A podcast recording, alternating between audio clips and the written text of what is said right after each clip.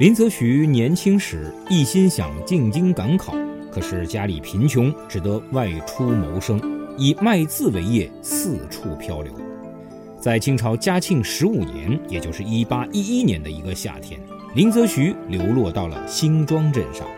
他白天守在镇中心的平桥头，替人家写字作对，换几个铜钱；夜里住不起旅馆，就睡在北街口的城隍庙戏台下面。半年过去了，入冬了，林则徐还是没法摆脱困境，明春赶考的计划看来又要落空了。城隍庙西陵是慧真道院，一夜，道院的当家法师做了一个梦。梦见城隍老爷来到道院，对他讲：“现在住在我庙门口的灵公宝，每天出门我都要恭送，夜里进门我还要迎接，太麻烦。”道院当家听得莫名其妙，便问：“哪来灵公宝？为啥要接送啊？”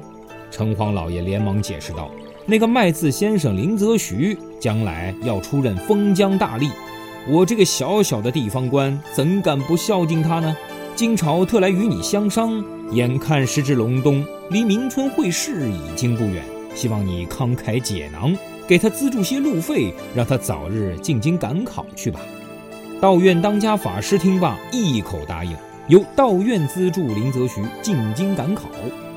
于是，林则徐顺利的由新庄出发进京会试，结果录取为进士，进入翰林院担任编修，后来又出任监察御史。江苏布政使。一天，林则徐途经松江府，不由回想起当年流落新庄镇的往事，特地转道重游新庄。他找到慧真道院的当家法师，千谢万谢当初的恩情。见城隍庙戏台左边新建了一座三开间的小厅，就挥笔用正楷体题写了“格思堂”三个大字，以示纪念。新庄人就做了一块白底黑字的匾额，高挂在厅堂内。虽然极为朴素，但道院当家法师的仗义之举和林则徐的知恩之情被传为佳话。